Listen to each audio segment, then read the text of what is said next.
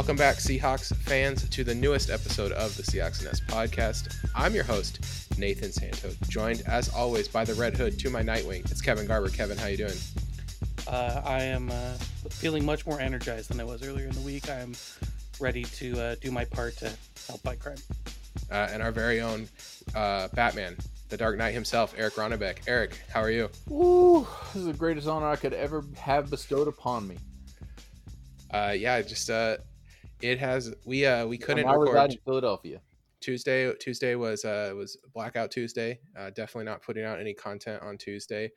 Uh, and I think that we we couldn't find time to do it till today. Um, and that it's been a it's been kind of a like a, this whole year has been uh been pretty wild. And I think that The these whole last decade of this year.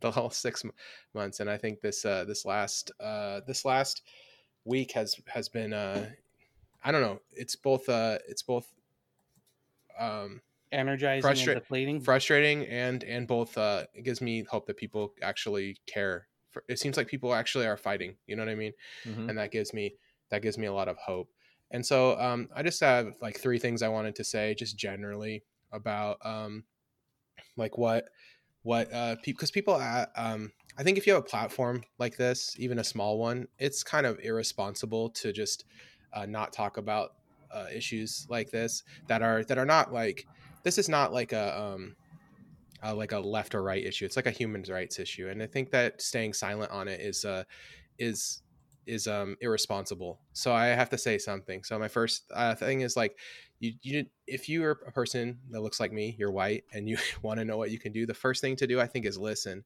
Uh the our chance to talk is is kind of over in terms of what we should do next i think we uh, it's our turn to listen right now um if you do have a platform use it to amplify uh, any black and brown voices that you can. And so I, I wrote down a list of things that I've listened to or read this week from our world, you know, from the football world that I thought were uh, really good. Um, Seahawks Man to Man did a episode this week called Legalize Blackness that I Mhm. thought was really great.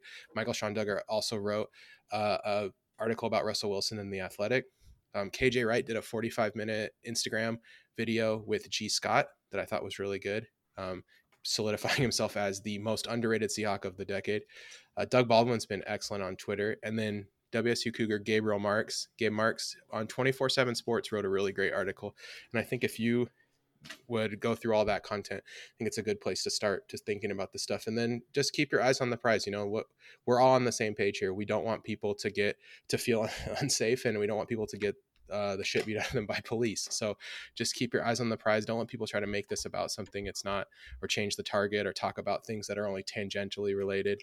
Um, you know, just keep keep your eyes on the prize. We we know what we we're looking for, and I think that this is a really important moment in uh, like American history. So that's uh, that's basically all I wanted to say about uh, that. I kind of summed it up. Did you guys have anything you wanted to throw in there? Or just want to go to the topic of the week?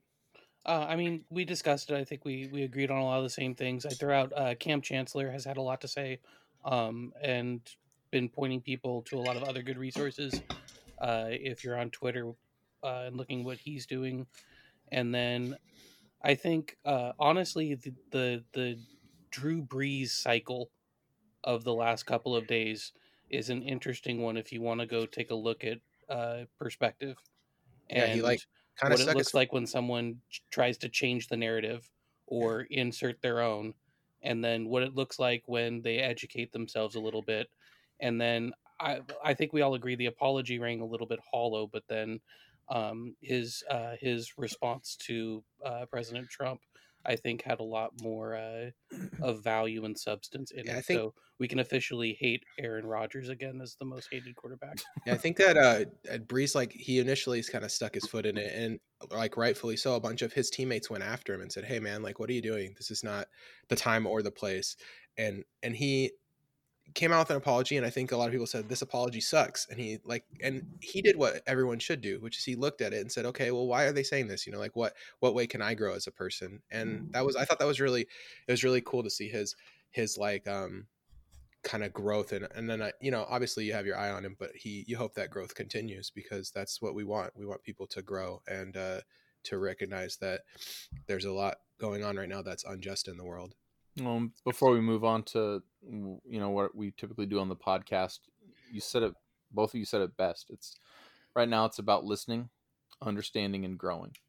If you if you're not feeling compelled to really do anything, just listen. Just under try to understand what's out there. Um, a lot of us forget that being a human, part of that journey uh, until the conclusion of death is growing, maturing, and understanding. Uh, you know, finding out where you're going to be.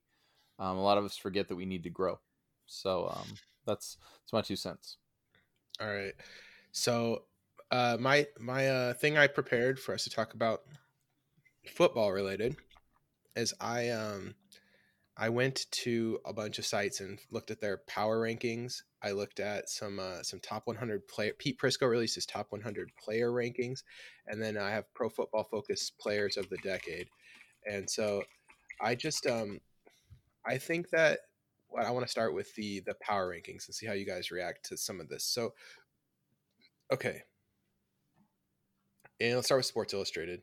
Okay, Sports Illustrated they have they have a panel. It's Monday Morning Quarterback panel, so you know it's got like a bunch of guys you might have heard of on it. And then so they put the Chiefs first, the Ravens second, 49ers third, which is fair considering they just came out of Super Bowl. Uh, Saints fourth, Eagles fifth, Seahawks sixth. So do you have any any qualms with uh, with that at all, or do you think that that are you pretty pretty okay with it? I started know. with I started with the easy one. I think this one I feel I feel I feel fine about it. I think it's okay. I I mean, I think we have about as many questions as the Eagles do, but ours don't come at quarterback, which says something. Yeah, I think the fact that we beat them last year in the playoffs should have put us ahead of them. But uh, I understand the trepidation with us because uh, we uh, we um getting our own way a lot, and, and also we didn't sign rush. we didn't resign Clowney. I think that a lot a lot of people are that's a check mark against us. I think we'd be like fourth in a lot of these polls, or if if we had Clowney. So, also, Eric, you're okay with sixth? It's six is okay. The thing about the Eagles is, I'm always interested in the other team's narrative. You know, like where they're coming from and what they think.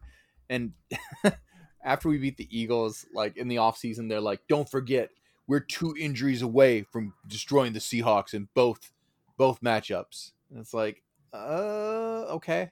Um, so you say so.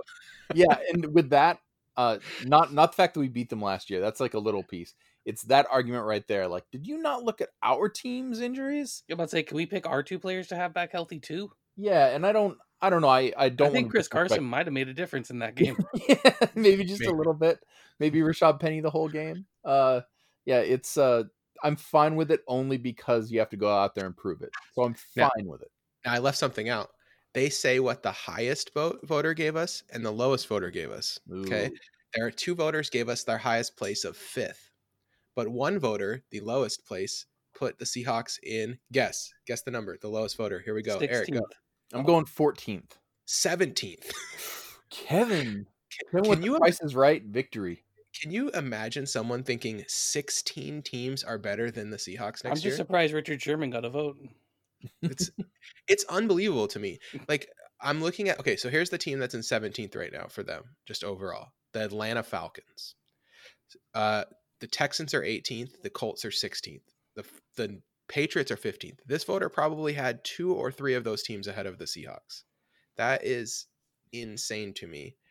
The Texans are are like yeah, it's great. Great that you guys have um, you know, all this stuff going on, but like they have Deshaun Watson and then they they their offseason was an L in the this this season and they have so many guys that they really need to be good that are so injury prone. They need JJ Watt to play 16 awesome games this year.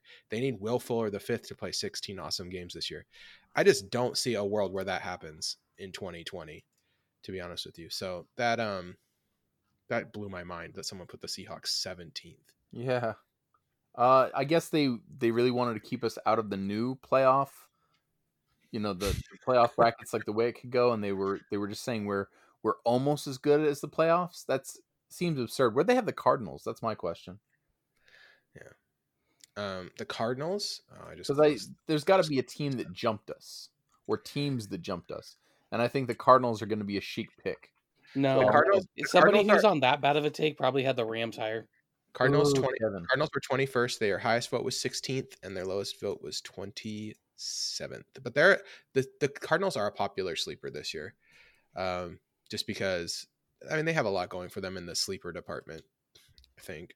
Okay, uh, NBC Sports has us sixth.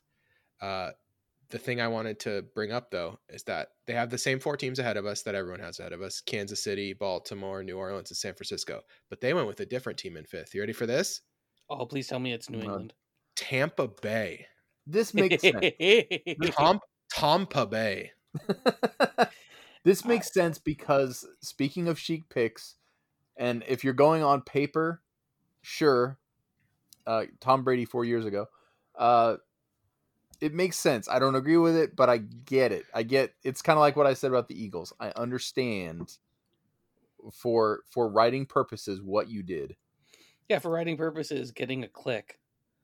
Like that. Well, that's, that's that's, not the most super click. That's not the most click-inducing rate rating in this thing, dude. You ready? He put the Raiders eighth. Peter King, Raiders eighth. Spider two, why banana? Here's here's some teams he thinks are worse than the Raiders: Dallas, Pittsburgh, Minnesota, Green Bay, Indianapolis, Buffalo, Philadelphia, Chicago. I don't think any of these teams are worse than the Raiders. So you know the guy in your Indicator fantasy football league who uh they're like, you know what?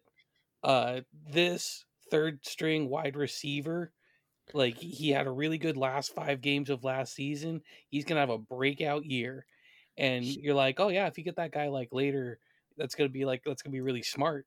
And then they end up picking them in like the third round, and you're like, nobody was gonna pick them anywhere near the third round. You didn't have to go that high on your pick.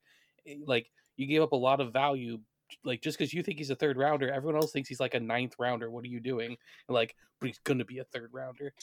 Putting They, uh, Tampa Bay and Oakland there, you're going. You know, other people think that they or Las, sorry, Las Vegas. other people think that they uh, are going to be like fighting for a playoff spot. So instead of just saying like they're going to make the playoffs, no, no, no. They're going to be a top five team. They're going to be a top ten team. Why? Why do you have I'm- to say that? That's I'm just gonna a read- take. I'm going to read this sentence. It says, What fun it could be with the speedy Henry Ruggs III paired with returning Tyrell Williams and Hunter Renfrow. And then there's a picture of Hunter Renfrow, like a big one. And I just want to say, if you're mentioning Hunter Renfrow as a reason why you think a team is going to be good, just reevaluate the take. Like, stop what you're doing and just be like, hey, wait a second. I'm saying that they'll be good because of Hunter Renfrow. Never mind. This is a bad take. I'll, I'm going to start over because that's it's ridiculous. I- It's Hunter Renfrow is a solid fourth receiver. slot receiver. Fine. He he is going to cap out at like 850 yards in a season. He is budget Wes Welker. Uh, I was about to say, he- what's his name on uh on Buffalo? Used to be on Dallas. Beasley. Yeah. Yeah. Okay. We now move to CBSSports.com. Same four teams that everyone has ahead of us Chiefs, Ravens, Saints, and 49ers. They have a sixth as well behind a different team. Do you guys have a guess who they put fifth in front of us? This is why I, I did this. Fifth, you ready? What do you think? Who do you think they have fifth? Oh, this is gonna be a really bad take. Titans. Titans? No, man. They have the they have the Titans way down in 16th, which is too Oh, far. But Okay, but- that tells me something. uh, Eric, you got a uh, guess? I'll say the Packers. They have that Packer seventh right behind us, but nobody circles Oh, the no! like the Buffalo Bills. And it says, "Here come the Bills. They stocked the roster. and Now it's all about Josh Allen growing as a passer, which I think he will do." These are great. I yes, if Josh Allen drastically grows as a passer, they will be a lot better. That's it's it's that's a thing ridiculous. that they said. It's uh it's it's a ridiculous. Well, we get uh, to play Buffalo. It's I mean, Josh Allen, I and you know what's weird is I've heard like on a couple podcasts there's like Josh Allen sleeper MVP hype. Ooh. no. No, stop. No. Wow. Whatever you're doing, any anywhere close to the step to get that way to get that Josh. Josh Allen. Josh Allen. I mean, they have the right a talent transplant to be a sleeper MVP. they have the right take about the Seahawks here, I think, which is they haven't had a great offensive offseason in terms of adding pieces that will help a ton right away. But Russell Wilson but Russell Wilson will make this team a contender. I mean that's that's the correct take. All right. You ready? You ready to uh let's go ESPN. ESPN put us fifth behind those four teams, so they got it right. But but the thing I wanted to mention about this one is they said players who benefited the most from the Seahawks free agency: David Moore and Phillip Dorsett. So I'm gonna start. We're gonna we're gonna get on a corner right now. Who has the better season, David Moore or Phillip Dorsett? Eric. Phillip Dorsett. Yeah, all right. I like with you. that. I like that signing from the beginning. I don't think it's flashy, but I think it's something. Uh, it's it's better than Jaron Brown. It's. I feel like it's a smart signing, an intelligent signing. he had a lot of tar- okay i'm i'm so in on phillip dorsett i think it's pretty well known he had a lot of deep targets last year and t- tom brady missed on a lot of them the the thing about russell wilson is he doesn't miss deep. He's uh he's the man. So i'm i'm so in on on phillip dorsett as a weapon in this offense scoring like you know f- or getting at least like 5 to 10 50 yard bombs this year. So there you go. Kevin dorsett or Moore? Are you gonna are you gonna back back your boy Moore or are you gonna are you team Dorsett? Uh, I think I'm gonna have to go with Dorsett on this one. I just think that uh, he offered a rather similar level of production to what Moore offered last year in a much worse scenario. So that tells me that when the scenario improves, I, we saw that deep ball graphic, um, the level of accuracy of the passes he was receiving downfield. If it just regresses to the mean on what Russ is capable of throwing, you're looking at some pretty elite deep ball numbers from Dorsett. All right. Um, here's the one that I got to make you guys mad. You ready? USA Today. Okay, USA Today. They're they're uh you know their Always with their finger called- on the pulse of called- sports fans it's called everywhere. it's called for the win. You know their thing. Okay, first I'm gonna go from first. First the Chiefs. Second the Ravens. Third the Saints. Fourth the 49ers. Fifth Tampa Bay. Sixth the Steelers. Mm. Seventh, the Cowboys. Eighth, the Patriots. Ninth, the Bills. Tenth, the Vikings. Eleventh, the Packers. Twelfth, the Colts. Wow, Thirteenth, Seattle Seahawks. lucky thirteen. they have two teams that don't have a quarterback in their top seven. Okay, one, putting the Patriots in the top ten is uh that is a level that is a level of faith in Bill Belichick that I I think it is known that I am like a hey Bill Belichick is the goat like he- but this is a bridge too far. You gotta pump the brakes on the Jarrett Stidham's instantly gonna be good thing. That is uh, There's no greater respect than putting the Patriots at that number. that's like that's too much respect. I, I cannot imagine that. And then the Steelers. But then the Steelers, they only have like nine games worth of a fat quarterback. Who I knows mean- what's going to be starting? their offensive DVOA was 32nd last year, and it and I'm I'm just gonna say, it wasn't like the only the pass game was bad. They were 30th in the pass game and 30th in the run game, and their defensive DVOA is third. If they could have just pounded the rock on the ground, got some run game going, and kept control of the ball, they probably would have made the playoffs. But they couldn't because their offense was so bad. I don't trust their offense to be a lot better because Chase Claypool and like 90 Ben Roethlisberger's getting old, man. He's this is not like uh and he's not like a guy who hasn't been injured a whole bunch. I mean, I don't want 38 year old Ben Roethlisberger with his injury history to be my only option. I really think they should have made a bigger effort to get a, a solid backup quarterback in there instead of sticking with a squarehead Mason Rudolph. Yeah, Or uh, Duck Hodges. Roethlisberger was talking about retiring last year, so uh, good thing they put him so high. Seven, Have you seen him? He looks retired They put- now. They put him sixth, actually. six. Sorry, I just Not Um, to can't- mention, uh, there's a very good chance for regression on that defense. I realize the secondary is getting better, and I realize they have Baby Watt, and he's good, but uh, they lost talent off the defensive line. They lost, and also uh, defense is a little bit uh, less predictive. So there's a really good chance the defense isn't quite as good as it was last year, and there's a really good chance the offense doesn't improve a whole lot. Not to mention, that's a pretty challenging division. Like, I think I, I think, think- it's more likely Cincinnati finishes above them than that they finish in the top five.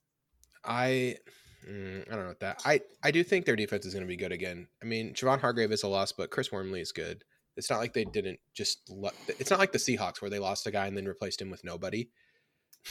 okay, sorry, Bruce Irvin's corpse, but but I'm sorry, Not I'm sorry. Bruce Irvin. If you're a listener, I uh, I love you. I'm just making a joke because you're uh you're um, an elder statesman on the team. Uh, so it's just it's tough. It's tough to to just replace. Uh, they they made an effort to to replace the guys that they that they lost, and I just think the offense is going to be a disaster again. I don't I don't see any reason the offense is going to be better than like twentieth. So like that's a thing, and they were had a really good turnover margin last year. Like they were, I think they're seventh in turnover margin. Yeah, they ran a really conservative offense. That's part of the reason why. So Well, Because they had the- Duck friggin' Hodges throwing. the Steelers are also they benefit from a, a coach that knows the entire division well and has been in there a really long time. He knows what his team can do.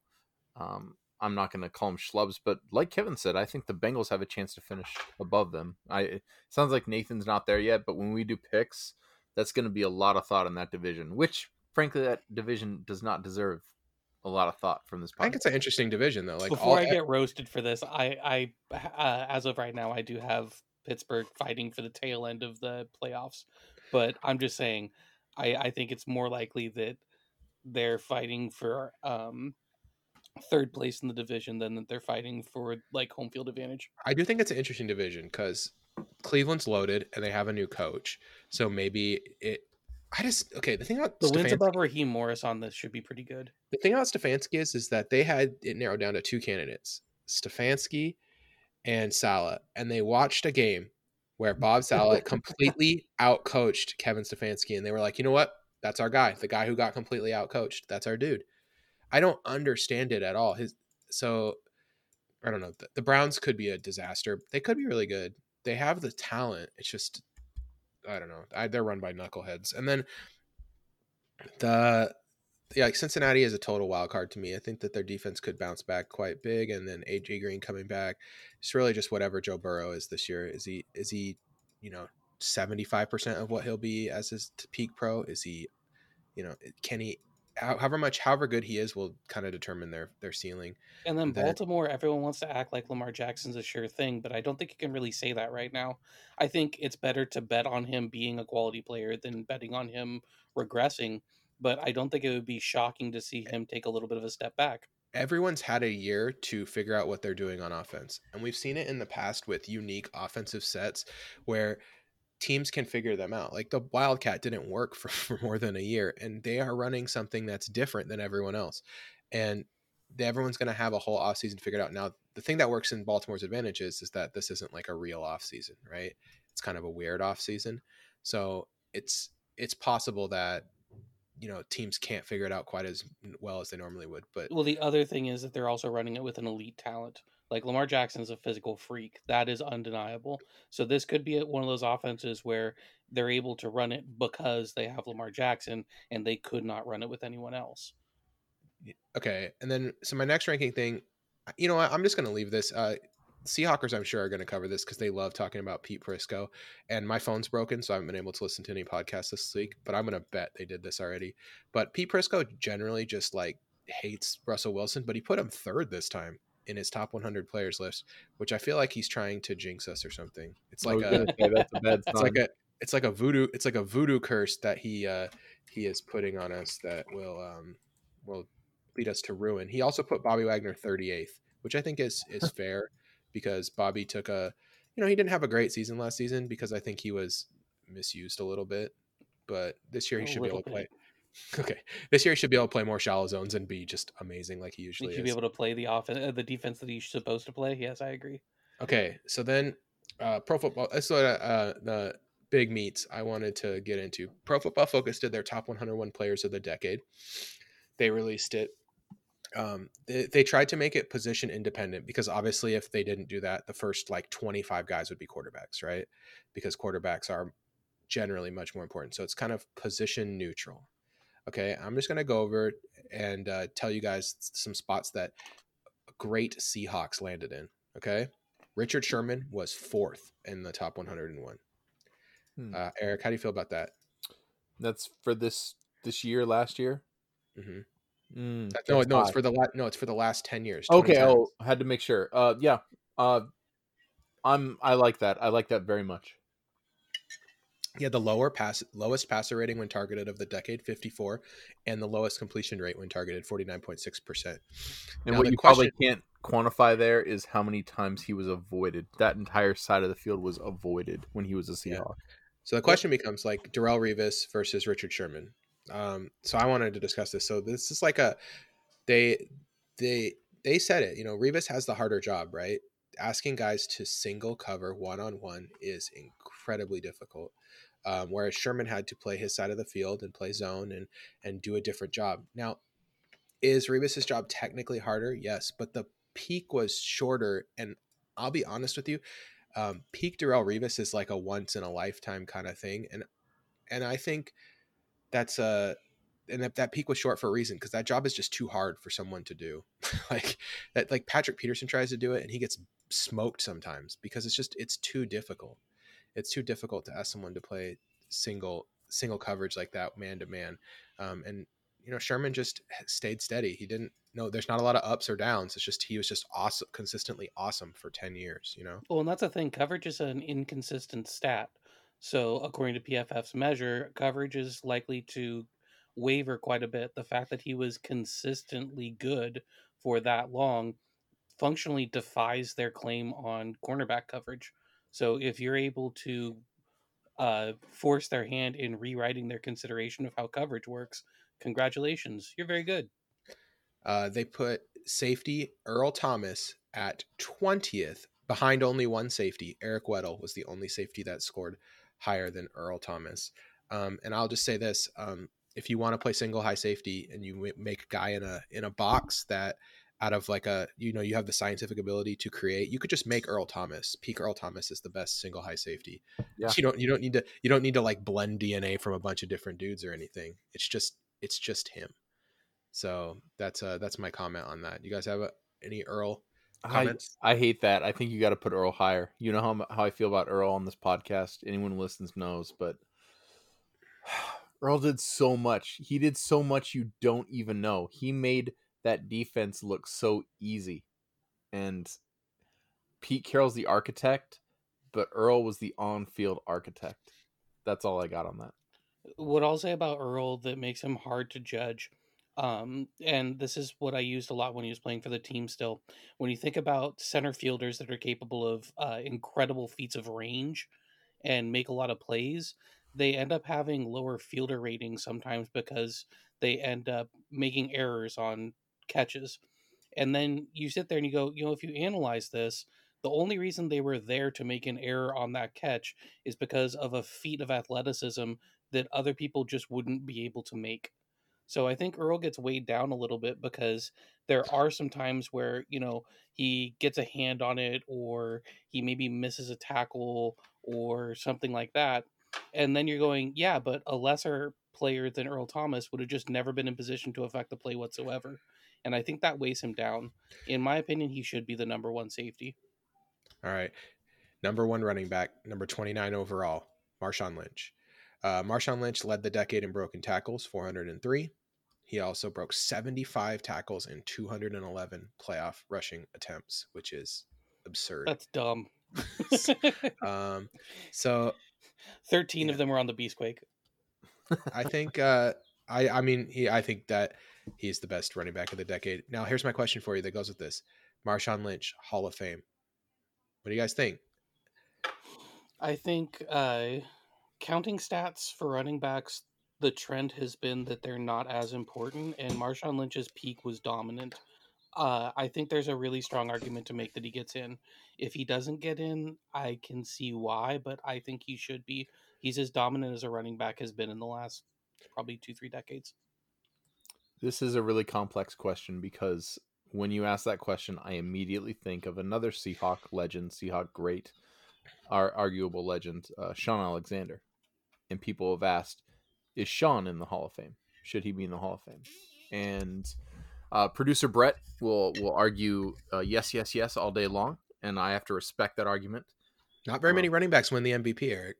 this is here's the thing Shaun Alexander was that bridge to the classic running back of the old day, meaning uh, you know the 90s, 80s, where the running back would just be flashy and carry a team and get 120 yards a game, and it was something special. Uh, avoiding lots of tackles, um, almost like a finesse running back. And then you'd have like Mike Alstott that was a fullback, but still like this this pulverizer. And in this current era, running backs are undervalued because getting 100 yards a game is almost expected or close to it is expected. It's not special anymore. A special running back is a game changer. Uh, and you could argue Shaun, Shaun Alexander was a game changer, but that's because it was like between two eras. Barry Sanders was for sure a game changer, but I'd say like Emmitt Smith is your prototypical like everyone says is he the greatest of all time? Well, that's kind of what running backs are now. And I'm not saying not all of them are, are Emmitt Smith or as good as Emmitt Smith, but just a guy who's expected to get around 100 yards a game. Marshawn Lynch transformed the field. He transformed the playbook for not only the Seahawks offense, but the other team's defense every single game. And it wasn't like, oh, make sure you bottle him up. No, like this guy's going to wear you down. He's going to beat you up. And it's not just grinding it out like Chuck Knox did in the early 80s. It's grinding you down physically. If you tackle Marshawn Lynch four times in a game, if you run into him and attempt to tackle him, the more that game went on, you wanted to avoid him. You just could not take it. I really hope they pass here because I don't want to deal with Marshawn. Is Marshawn a Hall of Famer? For that reason, yes. I don't know if you could quantify it in the stat department, but how special he was in this era, it cannot be discounted. All right, Russell Russell Wilson came in at 33rd, one spot behind Matt Ryan, and I'll be honest with you, this is not Russell Wilson's fault that he's 33rd. It's Pete Carroll's fault.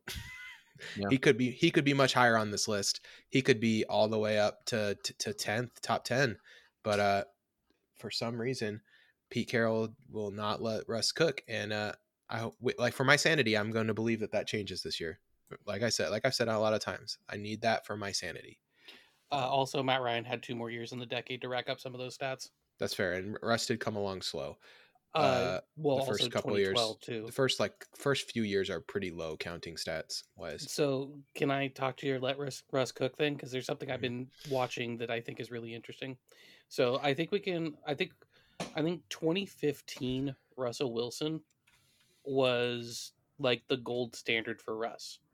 So, 2015, um, he had the 68% completion percentage, threw for over 4,000 yards, at 34 touchdowns um, to only eight interceptions. Uh, he was over eight yards per attempt.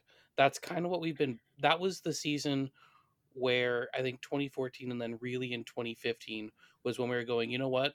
Russ can do everything. Russ can be the man. He can put together that season where we really lean on him and the offense can be turned over to Russ. And then 2016, his attempts went up a lot. He went from 483 attempts to 546 attempts, and he lost four percent on his completion percentage. His um, yards per attempt dropped by half a yard. His efficiency numbers dropped a lot. That was 21 touchdowns, 11 interceptions. And then the following year, we threw the ball all over the yard, and that was the year that he got banged up quite a bit.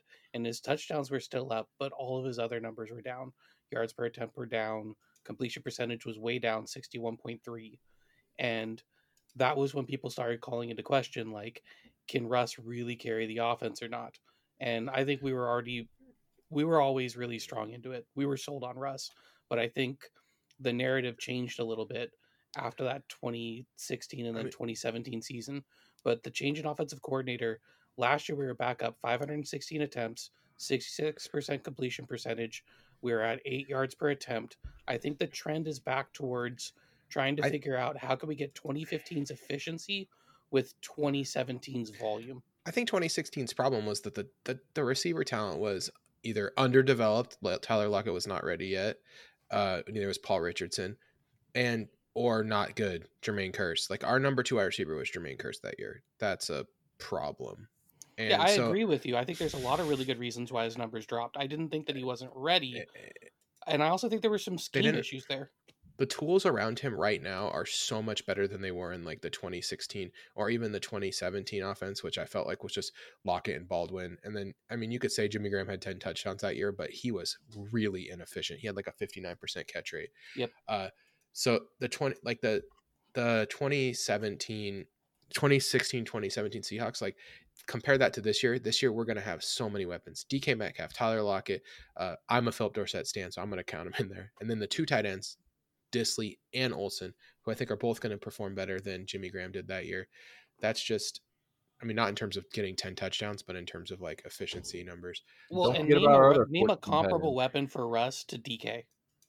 Yeah, like DK is a unique weapon that the Seahawks have not had.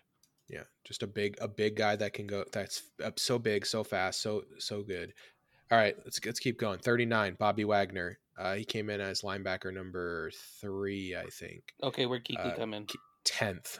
That's bullshit then. Pa- Patrick Willis was twenty. Patrick Willis twenty eighth, and I actually don't disagree with that. Patrick Willis was amazing, but he uh he didn't he retired soon, so I think that they're you know it's hard to say. So they they kind of had to make a judgment call there. Um, You could say what you want about Willis, but if you put uh, Kuechly considerably ahead of Bobby Wagner, I think you're doing it wrong. Um, uh, it's hard. It's hard for me. I mean, I see why they did it. Kuechly has the best passer rating when targeted of any of these guys. He had like the highest PFF grade of uh, a single season grade of any player. Period. So I, I get why they did it. I just yeah. That's the Wagner, ongoing argument of, against those two. I hate it. Um, Yeah, I, I just don't feel like he's over 25 spots better. I, I that that's that's my main issue. If he was ahead by like 10 spots, okay. uh, But yeah. man, that's a that's a big gap for not a big gap in play. Uh, my future Seahawk Calais Campbell. No, 40, he got 48th. uh, that's my my drink. Kam Chancellor was 55th, which I think is fair considering the uh, the Cut lack short. of the yeah he got his his career cut short. But you know the uh, the box the box linebacker safety hybrid position that is so popular in the NFL. It's popular because of Kam. Um, he was excellent coverage and against the run, and everyone said we need a guy like that, a guy who can run with the tight ends, who can beat up a, a slot wide receiver, but still be in the box and enforce in the run game. That's what we need. It changes it changes the defense to have a guy like that. Yeah. So and I mean it also people were the league the league as a whole was playing two cover two too deep and now single high is so much more popular and it's a lot because of what Kam Chancellor did. You guys got any? Yeah, Eric, you got a Kam Chancellor comment? No, actually, we, we went over this uh, last week, uh, week before his podcast about about Kam and how he uh, changed uh, defenses. So yeah, I'm good. Duane Brown, fifty eighth, guys. Um, No love only for the allowed- big man.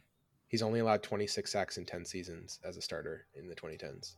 Yeah, that dude's very good at football, It's really good. and we got him, and we got him for friggin' a song and dance.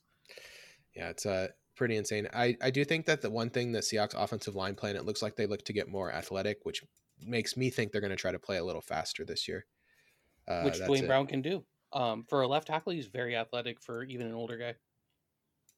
Um, so seventy fourth, Michael Bennett.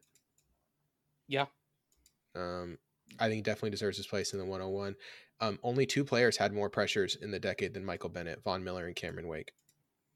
Hmm. And uh, It's impressive. Also, he had really good run stop abilities. Could play inside and outside. the Doesn't false wear sh- numbers are elite. Doesn't wear shoulder pads. False start numbers are elite, Kevin. Uh, Doug Baldwin, 77th. Oh wow, I'm surprised he got that much love, and it pleases me. Um, that dude's peak was amazing, and we should have had probably two, three more seasons. Never had a season grade below 70. Five of his eight seasons were above 80. That's pretty awesome. It's, it's just consistently great. Um, Chandler He's another got- victim of the system. He could have had much higher counting stats if we were throwing a lot more in those uh, early to mid to uh, 2010s.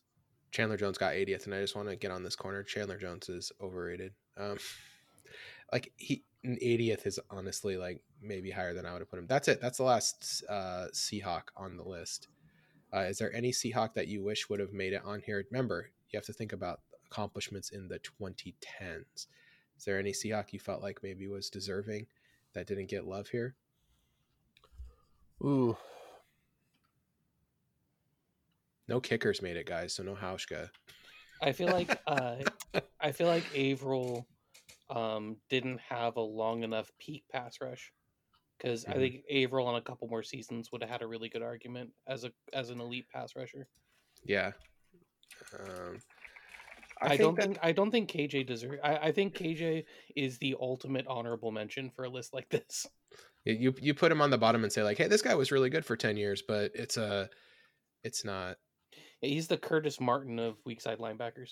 Ah, Very good for a long time.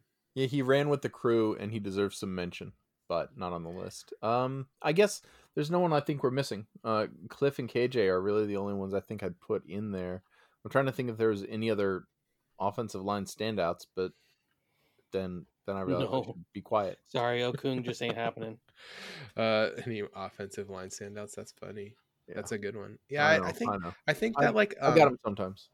we uh yeah we are that's like the those are the really great players that were on our team you know and for tight end like if you think jimmy graham belongs on this list like you're crazy that's all i'm gonna say about that uh R- rob gronkowski is uh the best tight end and then i think there's like four or five guys i'd probably put in before before i'd put in uh If Jimmy had stayed on the Saints, Jimmy he may Graham. have made that list.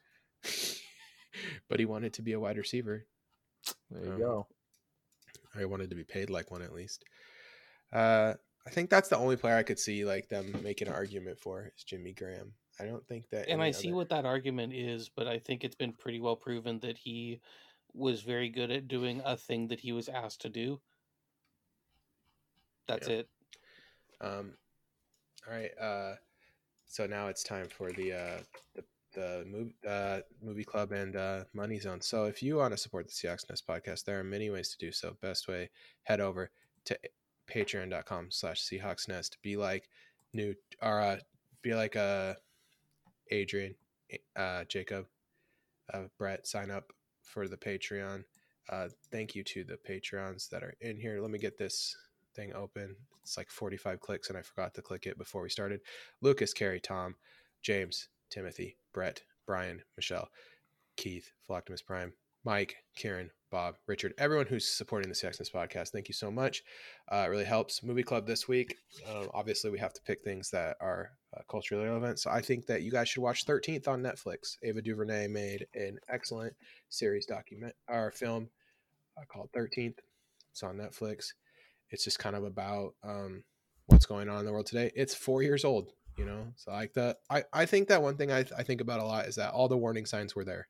You know what I mean? Like that, we all a lot of people knew that this was happening and that that that things were unequal, and that things are not right, and people just didn't do anything about it. And until it, it now it's almost like too late, you know. So I think that well, it's never too late, but you know, it's it take it takes too long, and so I think that it's really um really great documentary. It's about um, mass incarceration. It's about prison, and I think that you should uh, check it out. Thirteenth Netflix.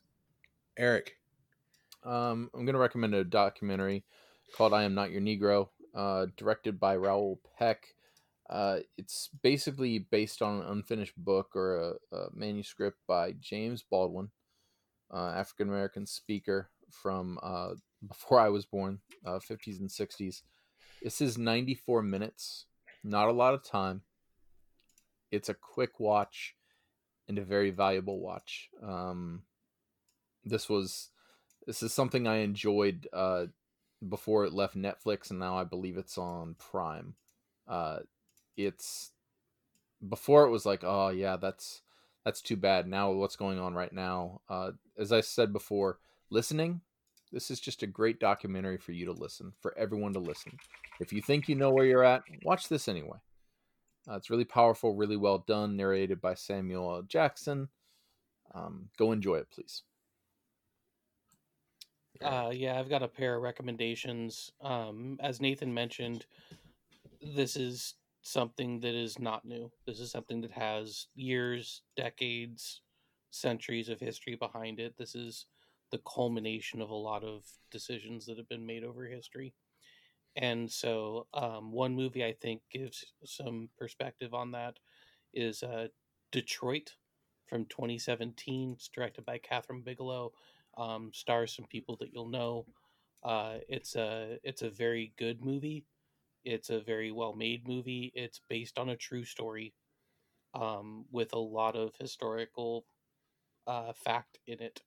Um, reading up on the the situation this is based on, this is part of a police raid in Detroit in 1967 um, during the uh, the race riots that were happening in Detroit at the time, and you'll see things that are still happening today, things that are still talked about today, things that are still at the center of the Black Lives Matter movement. And this is streaming right now on Amazon Prime and Hulu. And if you want to see what happens when um, the narrative is allowed to be run by um, the oppressors, and what happens when uh, when people aren't able or don't want to see what's really happening. Um, another movie from 2017 uh, is streaming on Hulu called A Taxi Driver. And this is a movie about real events um, that occurred in South Korea um, in the 80s and uh, 1980 to be exact. And this was during an overthrow for a military dictatorship but it has a lot to do with what happens when the media is unable or unwilling to do their job and when um, people have legitimate concerns, legitimate problems um, that they're not able to voice in another way. Um, I think both of these are really well made movies. Both of them are really powerful movies. And the fact that they're both um, about true situations, I think, can help um, lend a little bit of perspective to people who otherwise don't have life experience that gives them that perspective. All right. And uh, that's it. Uh, for Kevin, for Eric, we will uh, see you guys next week. Go Hawks.